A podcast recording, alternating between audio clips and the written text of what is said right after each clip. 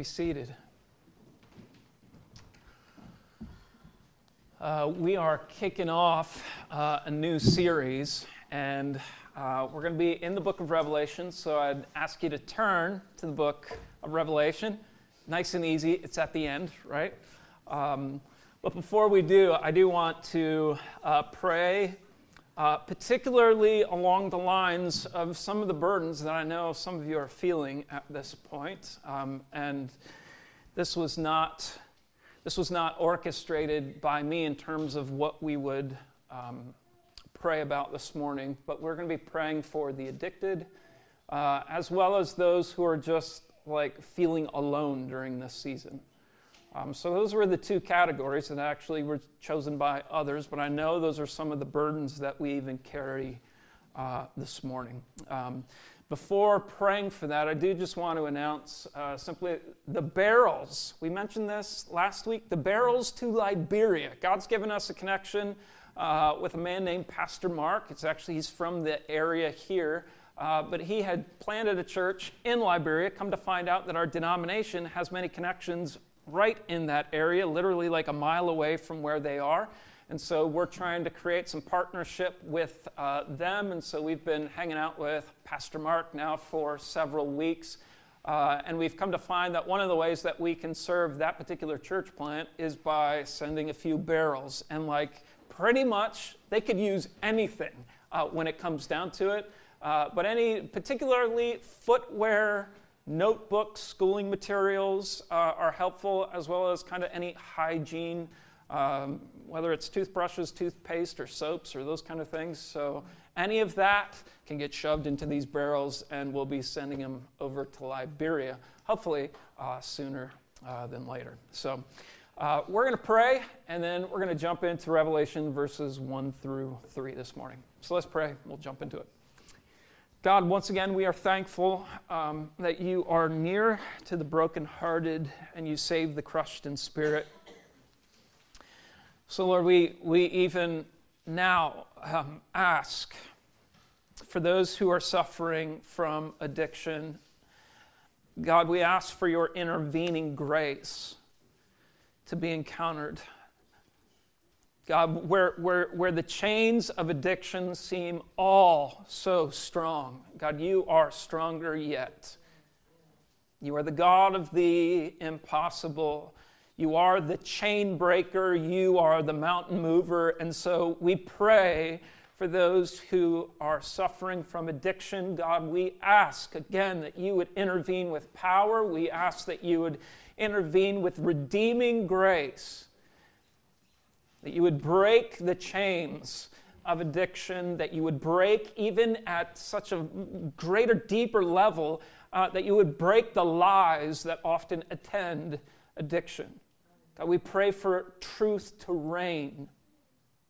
And even as the prodigal son sat in his shame, God, I pray that those who are in the throes of addiction, um, God, that your incredible compassion and love would break into their dark shame that you would ultimately break this cycle of addiction. For your own name's sake, God, receive the glory in these things. Show yourself. Show yourself. Show your grace. Show the power of your mercy at work. We will give you thanks for it. God, we also pray for those who are at home, particularly during this season, who are feeling the loneliness of the moment and um, God, we pray even, even against the ways in which the enemy would try to exploit that weakness. God, I pray that uh, those who feel the overwhelming kind of burden of loneliness, God, that your presence would be known. But I, I pray as, as the church is meant to function, that the body would also tend to those who feel uh, lonely during this season, that community would happen, even if it has to happen at some sort of distance through some sort of means, let it happen so that the grace that you supply to us that is meant for one another might be felt and might be known during this time. But again, we pray against the enemy. We are in a cosmic battle. And so we pray against the enemy who would want to take that loneliness and shove it in our face time and time and time again to remind us what we don't have when you have given us yourself, and all that we have lost is firmly in your hand. You are with us, and you have us, and you even have the very circumstances and situations in which we have felt loss. So we run to you. We look to you. In our loneliness, in our burdens, we look to you. So, God, make your presence known. We pray. We hunger and thirst for you. In our desperation, we, we come to you. We cast ourselves at your feet and say, God, work for the good of your people, we pray. And it's in Jesus' name. Amen. Amen. All right. Before we jump into the text itself, I just want to briefly state before jumping in to the book of Revelation is that the purpose, the purpose of the book of Revelation is to stir the church toward an enduring hope and holiness in Jesus Christ, so that she might overcome. All right? The purpose of the book, Jode? All right. purpose of the book of Revelation is to stir the church toward an enduring hope. That enduring hope means there's going to be opposition, right? Enduring hope and holiness in her sovereign victor, Jesus Christ, so that she might overcome. Again, overcoming is assuming that there is going to be opposition, there's going to be pushback to your relationship with the Lord. There is going to be cosmic war, it's going to be felt within and without. But the purpose of the book of Revelation is to stir the church toward an enduring hope and holiness in her Savior, Jesus Christ, so that she might overcome. That is the purpose. And I just want to throw that down before we even jump into the text. Revelation chapter 1, we're going to be considering mostly verses 1 through 3 this morning. It's going to be a little teachy, then preachy, because there's a whole bunch of baggage when it comes to the book of Revelation. So just hang on this morning. So we're going to be covering somewhat of verses 1 through 3, but I want to read verses 1 through 8. So, Holy Spirit, help us. Help us now to reap the benefit of this word. The revelation of Jesus Christ, which God gave to Jesus to show to his servants the things that must soon take place. He made it known by sending his angel to his servant John, who bore witness to the Word of God and to the testimony of Jesus Christ, even to all that he saw. Those are important words. Blessed then, check this out. Blessed is the one who reads aloud the words of this prophecy. You're, you're blessed if you jump into the book of Revelation and study it. Right? That's what it's saying. Blessed is the one who reads aloud the words of this prophecy, and blessed are those who hear and who keep what is written in it. For the time is near. John, to the seven churches that are in Asia, grace to you and peace from him who is, and who was, and who is to come and from the seven spirits who are before the throne, and from Jesus Christ, the faithful witness, the firstborn of the dead, and the ruler of the kings on earth. Isn't that helpful in this season?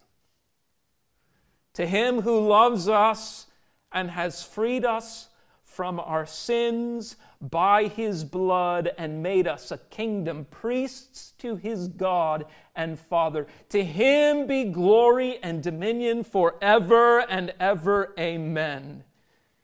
Behold, he is coming with the clouds, and every eye will see him, even those who pierced him, and all tribes of the earth will wail on account of him. Even so, amen. I am the Alpha and the Omega, says the Lord God, who is, and who was, and who is to come, the Almighty. Man, there's just no better opening to a text of Scripture than that. Incredible. Now, as, as one theologian states, in reference to the book of Revelation, the church throughout history has cried wolf too many times. As you study church history, you can find that from almost every century, church leaders have attempted to predict the fulfillment of the book of Revelation in their lifetime. From as early as the second century, Montanus predicted the coming of the New Jerusalem. In the third century, it was Novatian who gathered a crowd to await the imminent coming of Jesus Christ. In the fourth century, it was Donatus who sought 144,000 uniquely chosen individuals to invoke the return of Christ. And so on and so on and so on throughout history. It's happened again and again and again throughout the centuries particularly then at the turn of the centuries or in times of, just kind of think about our own context and setting, in times of war and plague or during times of political and economic unrest. It's happened all through history, all the way up to our modern day, where we would recognize it in the likes of, remember Hal Lindsey? uh, the late great planet Earth. Or more recently, Harold Camping, right? 94, uh, he gets it wrong. He takes another stab at it in 2011. Once again, gets it wrong. From century to century, the church has cried wolf too many times. They have schemed and attempted to anticipate the fulfillment of the book of Revelation in their lifetime. And let's just say it every one has failed. So, why does that matter for us? It matters because the historical baggage of this book inevitably has an influence on you. It inevitably has an influence on me. On one hand, the historical baggage of this book tempts us to approach the text like it's a code to crack, right? Like it's a crystal ball to be discerned. So often, this mystery, this conspiracy approach to the text is more informed, we just got to say it, by movies, right? Whether it's kind of the thief in the night movies that you would have seen in church, or whether it's just modern day apocalyptic movies. You come to the text with all that baggage. You're interpreting the text according to those things more than by the text itself. So we oftentimes come with this conspiracy approach that's more informed by movies, book series, good old Left Behind, you know, or those meticulous timeline banners, right? Than by the very text itself. The text, let's just say it, is not a code to crack, right? On the other hand, if it's not to come to the text with some sort of conspiracy perspective, most of us are left not approaching the text at all. I don't even want to go there. That's the reason why I didn't want to go to the book of Revelation about a year ago. So I'm praying, and Lord, what are we supposed to do in 2020? Right? I don't know. And he's directing me to the book of Revelation, and I'm saying, absolutely not. I don't want to go there. There's too much baggage there. I'd rather just have a hands off approach at this point. Can't we go to somewhere just kind of practical and easy and just, just kind of take it easy in 2020? No, God, I just feel like God wants us to go here. So we have to be careful of coming to the text with both this conspiracy approach, but also then this, this, this hands off approach. Know, I got to keep that thing at a distance. For many of you, it's the hands off approach where you kind of say, well, if, if, if the bigwig scholars can't figure it out, then why should I even begin to attempt to figure it out? Now, in either of these cases, the conspiracy approach or the hands off approach, the problem is this we miss out on the benefit of the book. Again, the book is to be a profound grace to the church. It promises blessing, not just in the opening verses, but as you get to the end, it's like book ended by blessing, promises of blessing to those who read this, to those who hear it, to those who apply it to their lives. There is blessing to be had, there is benefit to be had from this book. It is a profound grace to the church, a grace that imparts this persevering strength so that she might, as the text will say, as we'll see, she will overcome by the blood of the Lamb and by the word of her testimony. That she might join in one day in the wedding feast with her Savior, that she might one day eat of the tree of life. The book of Revelation, again, is a grace that stirs up the church to an enduring hope and holiness in her sovereign victor, Jesus Christ, so that she might overcome. There is, in other words, remarkable benefit to the book. So, in order to gain something of this persevering grace, uh, to gain something of a benefit from the book of Revelation, the next two weeks, today and next week, we're going to cover seven principles in keeping with the book of Revelation. Seven, you'll see it all over the place, right? Seven principles for rightly reading the Revelation. I thought I could manage all seven today, but that was just not going to happen. So we're going to get three in today. All right? Let's jump right into it. How do we even begin to benefit from this book? First and foremost, the revelation is meant to be understood.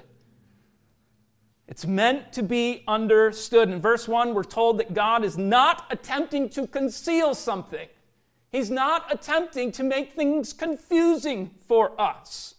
Rather, His purpose in verse 1, it's like for all the wrong ways we take this book, the beginning word of the book is revelation. The whole point of this book is not to conceal, but to reveal. The whole point of the book is not to confuse, it's to inform. The revelation of Jesus Christ. You might recognize the Greek word revelation. It's apocalypsis, right? It is the apocalypse of Jesus Christ. Now, the word does not refer to some sort of doomsday end time kind of stuff. The word actually is that word. We typically go that direction. This is all about end times when we hear, hear the word apocalyptic, but that's more culturally bound to our moment than it is to the moment of the writing. The moment that it was written, apocalypsis simply meant this to reveal. The, it's the unveiling of the true nature of something. Again, it really doesn't have a whole lot to do with end times, doomsday, you know, dig out your bunker kind of thing. It has to do with simply God pulling back the curtain on something that we didn't quite see clearly, and now God is saying, Oh, here's heaven, heavenly perspective for your earthly experience. He's pulling back the veil. One of the ways that we've illustrated this is, is with Clark Kent, right? There's Clark Kent, you know, he's working in the, as, as a journalist and all this kind of stuff, and then trouble hits, and what happens? Well, Clark Kent's on the move, and Clark Kent is perceived as just the journalist, but as he's on the move, he's pulling back his shirt, and all of a sudden, the unveiling, the apocalypse is taking place. You're beginning to see this just Clark Kent. He's not just a journalist. This is the guy. This is Superman, right? That's apocalypse according to Scripture, right? It's just a revealing. And this is the nature of the book. Its very essence is meant to reveal, not confuse. It's meant to unveil, unveil, not obscure. The purpose of the writing, even a little bit further, as it's articulated in verse 1 is so that John will show to his servants what will soon take place. It's to be seen, it's to be revealed. We are to benefit from this book. In other words, it's in your grasp to understand. It's not something that is some sort of code to be deciphered. No, God, in the first few words, is saying, This is in your grasp to understand. There is benefit from this book to be had, and it is there to be understood. So we can grasp it, and therefore we can benefit from the grace that it supplies. First and foremost, we have to come to the text knowing that the book of Revelation is meant to be understood. Second, though, the revelation is meant to be understood through symbolism. Here's why the book of Revelation is often filled with conspiracy. The word apocalypsis, revelation, not only points to the fact that the book is to be understood, it's a revealing, but it's to be understood primarily through symbolism. You see, we're being tipped off in these first two words of the book. We're being tipped off to the genre of the book, right? For instance, uh, you know, you go into a library, and as you walk into the library, there are all these different genres sectioned off in the library. Where you go in the library takes you to specific genres, types of writing, styles of communication, right? The genre of the book of Revelation, right, is apocalyptic. When you enter into the library of the Bible, there's 66 books, right? You best know what genre you're pulling off the shelf, right? Things can get quite confused when you don't understand the genre of the text that you're stepping into. To illustrate it from modern, even this past week, right? President Trump is tweeting about Babylon Bee, right? But if you've ever like taken a look at Babylon Bee, that blog post, it's satire. It's not reality. It's meant to kind of poke fun. It's, it's comedy, right? But there, the president is taking it seriously and tweeting this. And, and so, what's the mistake? He's pulling off a book from the shelf, not knowing what genre it actually is. So, when we come to the book of Revelation, we better know what genre it is. The style that it's communicated in is apocalyptic, right? And apocalyptic literature is all about symbolism and images. The style of writing, the particular way it's communicated, is to be communicated through uh, symbols and images. This is the typical style that you will run into specifically throughout uh, Scripture when it refers to dreams and visions. So, when the prophets are having dreams and visions, they're often employing apocalyptic uh, communication or style. They're using symbols and images to communicate their point. As one author states, he says, the book of Revelation is a book of symbols in motion. In other words, when you step into this book, it's going to be a parade of symbols and images that are going to be put before you. And as verse 1 states, these things are to be shown it's, it's a visual. It's all about the visual when it comes to the book of Revelation. These things are to be shown to the servants, or as verse 1 goes on, verse 2, that God is to make it, will make it known. Right? Literally, the, the idea of making it known is to signify through symbols. Right? So God's making it known. These things are to be shown. It's why verse 2, John is to testify to all that he saw, right? So the apocalyptic literature is going to be all about symbols and images. You should expect that kind of stuff. It's going to be weird, in other words.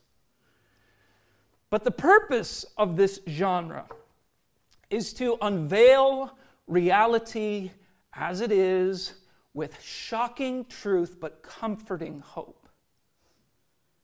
It's not to get you all like fired up with fear, driven by conspiracy. It's actually to confront you with shocking truth but comforting hope. It's intended, in some sense, to challenge what we are just all too familiar with in our own worldly perspective of things.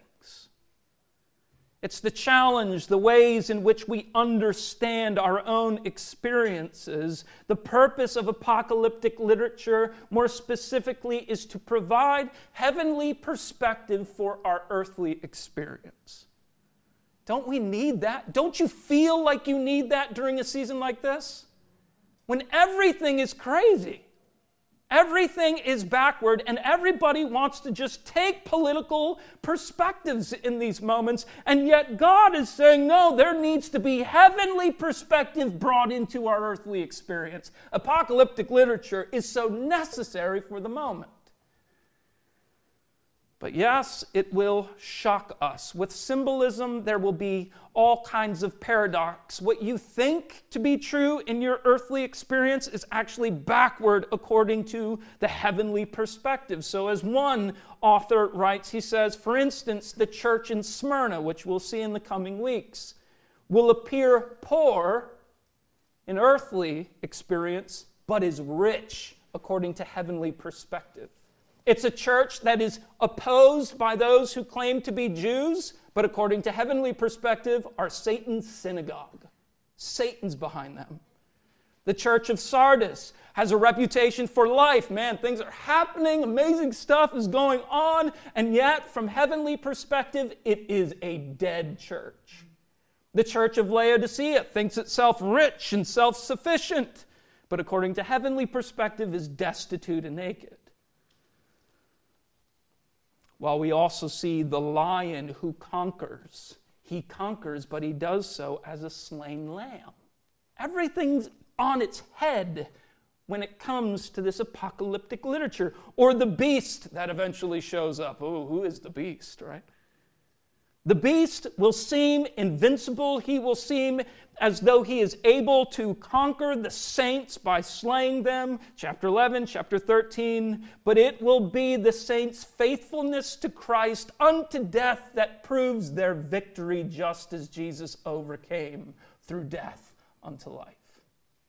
This is the beauty, this is the genius of apocalyptic literature it shocks us through these visuals, through paradox, through shock value.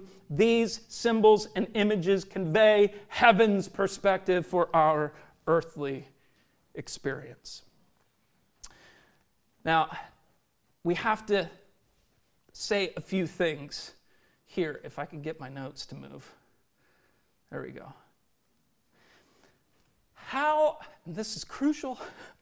How are these symbols to be rightly understood? How are these symbols to be rightly understood? The third point, the third principle, is the revelation is meant to be understood in light of Scripture. The key to understanding apocalyptic literature is Scripture itself. Scripture is meant, and we gotta just like get this in our head. Scripture is meant to interpret Scripture. Scripture is meant to interpret Scripture. In other words, we are not to impose our own context upon the text. I heard this kind of stuff growing up. The giant mutant locusts of Revelation chapter 9, as weird as they are, they are modern day Black Hawk helicopters. John just didn't know what he was seeing when he saw those Black Hawk helicopters or the beast of Revelation is not a supercomputer from Belgium that is said to control the economy through invisible markings on the head and hands of its consumers. But I've heard that as well. We aren't to impose our context on the text. It does grave injustice to the text. Right? Scripture is intended to interpret what? Scripture. oh, don't pull away from that reality or you are going to get in trouble real quick. So just think for a moment. The whole movement of the book of Revelation could be summed up symbolically by a slain lamb who overcomes a serpent like dragon.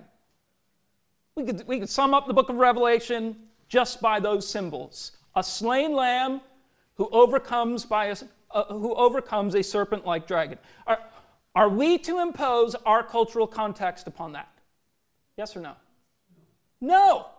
No, certainly not. If, if anyone knows a bit about their Bible, they would quickly come to recognize that the slain lamb is not a literal slain lamb. The slain lamb is not something from our own context that we need to superimpose into the text. No, the slain lamb is who? Jesus. Ha! Scripture interprets Scripture. Do you see? Who is this serpent dragon? Satan, right? From Genesis chapter 3, we begin to see that whole symbol begin to grow and develop throughout the storyline of Scripture so that when we come to the book of Revelation, we actually know what it means. When it comes down to it, the symbols in Revelation are not to be signifying anything from our own context that is to be imposed upon the text, but rather the symbols in Revelation are like hyperlinks back into the storyline of Scripture that fill out the meaning of the symbols. So by the time we get to Revelation, we know what the Revelator John is actually saying. Right? Scripture is meant to interpret Scripture. Now, I, it's true that the imagery won't always be that easy to discern. Granted, there's, there's some tough stuff in the book of Revelation. But in the coming months, I think it'll be plain that even the larger movements of the book of Revelation that, that are sectioned off, you're going to see that there are these sections, these three cycles of seven judgments, right? that point us back. They're going to be pointing us back again and again to the imagery, particularly of the Old Testament. And what we'll find is that there's going to be references to the flood account, and there's going to be references, particularly with the trumpets, back to the plagues of the Exodus account. But there's also be imagery used from the uh, account of the exile in the Old Testament. So, again and again, what Revelation is doing through the symbols is creating like hyperlinks to point us back, point us back into the text, to point us back into the text again and again to see the symbols that they were used in previous ways and developed throughout the storyline of Scripture so as to fill out the meaning of Revelation itself. Scripture will interpret Scripture. It's the way the apocalyptic literature was intended to work. And when it works that way, you will begin to recognize that the book of Revelation, the Revelation, is a literary masterpiece. Not just because John was quite the author, but because there is a big A author who is superintending the writing of all of Scripture. And it all is interconnected in such profound ways, such that it would clearly portray something of the glory and beauty of our Savior Jesus Christ. Scripture must interpret Scripture. Now, I want to just kind of speak into three brief considerations on this particular point. In apocalyptic literature, as Scripture interprets Scripture, we're called to err on symbolism rather than literalism. And I know this is where things get teachy, you know, okay, like how's that practical for me tomorrow, right? Well, if we rightly interpret the text, the text will be radically important for you tomorrow, right? We need to know how to handle the Bible. Scripture will interpret Scripture, but when it comes to apocalyptic literature specifically, we are to err on symbolism, not literalism. If you err on literalism, taking everything literal, you're going to be a heretic by verse 5. Right? God is not nine persons in one Father, Son, and seven spirits, we read, right? He is three persons in one. It's simply a reminder that we are to err on symbolism, and even so when it comes to numbers. Seven spirits, if we would look at the text, the Old Testament, we would be heading back both to the Genesis account as well as to Isaiah, which refers to the sevenfold Spirit, who is not seven spirits, but one Spirit. Right? So we need to err on symbolism. Where the text would lead us toward symbolism, we need to err on symbolism. It's the way apocalyptic literature functions. Even numbers will have symbolic significance at times. Now, when you go to the rest of Scripture, don't forget. Know what book you're pulling off the shelf, what kind of genre it is. Because at other points in Scripture, numbers are not going to be symbolic. And you need to be careful not to take the same way of understanding the book of Revelation into other portions of the Bible. That'll create confusion as well. But when it comes to the book of Revelation, which is primarily apocalyptic in nature, we need to err on symbolism, not literalism. Second, we need to be careful not to press too hard on the symbolism. Apocalyptic literature is similar to the parables of Jesus. If you try to gain meaning out of every detail of the parable of Jesus, you will lose the meaning of the parable, right? It's meant to communicate a general idea, not to give you a bunch of specifics for you to try to find the meaning of. It's, it's almost as if the harder you squeeze on the text, it's like you lose the meaning of the text. Growing up in Minnesota, we love fishing. If you grab onto a fish too hard, that thing's going to just fly right out of your hands, right? You come to it delicately, getting up underneath the gills, right? There's a right way to hold on to a fish, right? But if you squeeze it too hard, you're going to lose it. The same is true with apocalyptic literature. You're going to squeeze too hard on the meaning of that text, and you're going to lose the meaning of the text. So when it comes to this symbolism, don't try to go after every detail that might be being symbolized. Get the major idea, get the big idea, and continue on. So, err on symbolism, not literalism. Be careful not to press too hard on the symbolism. But finally, this is just something I want to encourage us toward. Be careful not to impose your own end time assumptions on the text. For many of you, when it comes to the book of Revelation, you might be aware that there's several schools of interpretation when it comes to the book of Revelation. Some think that the book of Revelation, in large part, has already been fulfilled. Other people think that the book of Revelation is largely yet to be fulfilled, right? And still others say, well, in principle, it is being fulfilled, right? So you have these different perspectives, and still yet these constructs of premillennialism, postmillennialism, amillennialism that we bring into the text. Now, if none of that stuff makes sense to you, right, just fill in the blank with what, however you assume the end of the age is going to take place. Whether, whether that's the left behind kind of rapture moment or whether it's like doomsday zombie apocalypse kind of stuff. It just doesn't matter, right? Uh, whatever your perspective of the end of the age is, be careful not to impose that upon the text. The point is, let's deal with the text first, see what the text says before coming to conclusions, right? And by the end of the book, then we can come to conclusions and say, yeah, I think I'm a premillennialist. I think I'm a amillennialist. And hopefully you don't come to the conclusion that you're a postmillennialist, but we'll just leave that for then. All right? Let's allow Scripture to interpret Scripture, right? Let's do the work of understanding our Bible and then draw conclusions from it. Now, here's the beauty of doing it this way. You may say, This was kind of teachy this morning. I came in with burdens that I really needed to be cared for, you know. Get, get what's happening here. If you don't know how to handle your Bible, you will not know how to gain the benefit of the Bible, right? This is the hard work in some sense. But this, don't, don't mistake it, and this is what I want to conclude with.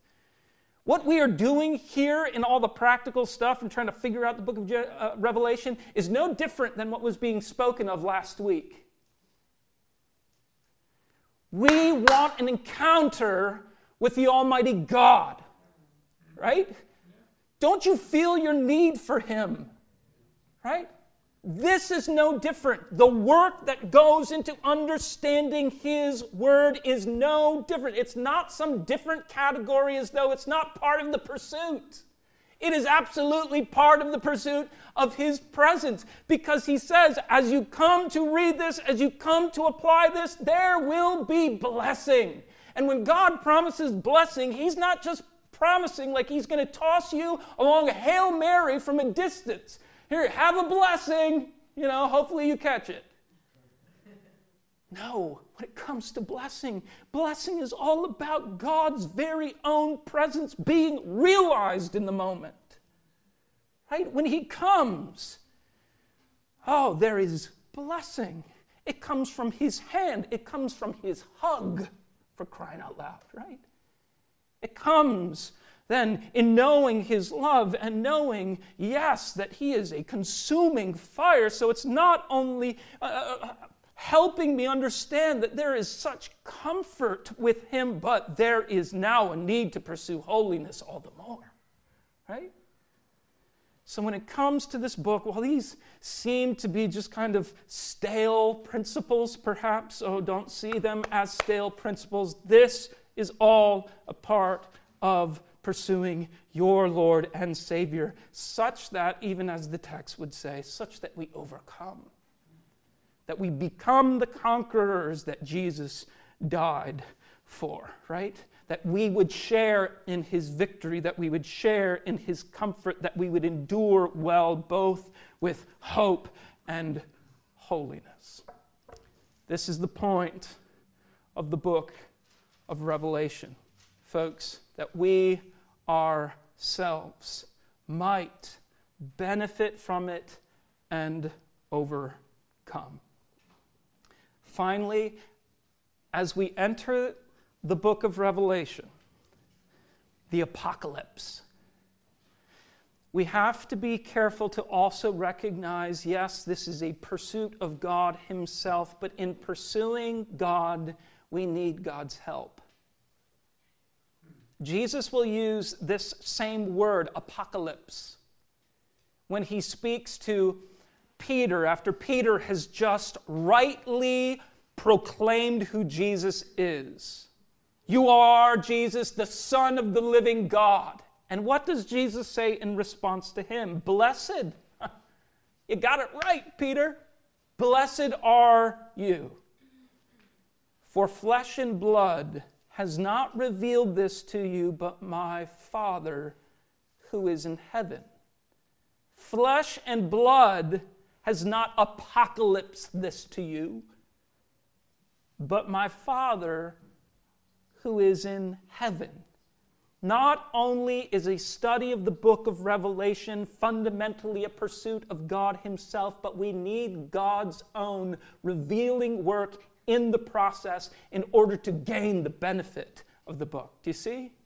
Don't go into this book in sense of like in your own self-sufficiency. We don't go into this saying, okay, I'm going to gain meaning from it. No, it comes humbly. We, we are put, placing our heart before the Lord, saying, Lord, I want to be the one who not only hears it, but, verse 3, who keeps it.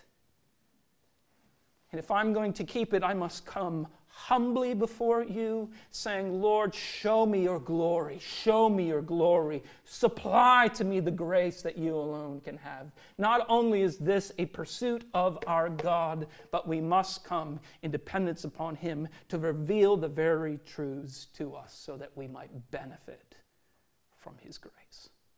So let's pursue the Lord through the book of Revelation and let's gain the benefit of the book. Let's pray. God, we thank you that you have given us your word. We thank you that you have not left us alone. We trust, even as we jump into this journey, God, we pray that this study would be fruitful. That once again, it would not be a, a, a, religious information gathering, but our hearts would be set before you to be challenged, to be changed, to be comforted, but also to be convicted toward holiness. So, Father, I pray, I pray even now that you would reveal the glory of Jesus Christ to us as we get, get into this text. Reveal Christ to us. What else do we need? What else do we need but to behold the Lamb who was slain, who has overcome? And God, I uniquely just pray as it's being brought to mind, I pray that as we would encounter something of Christ in this text, that we would also be brought to this, this place of renewed worship. That we would join in heaven's anthem, crying out, Worthy is the Lamb who is slain, that we would join in with all of earth as it erupts in praise to the one who alone can bring true change and true renewal. So we place those petitions at your feet and ask you, oh God, to work in power for the good of your people and for the glory of your name. And we pray these things in Jesus' name.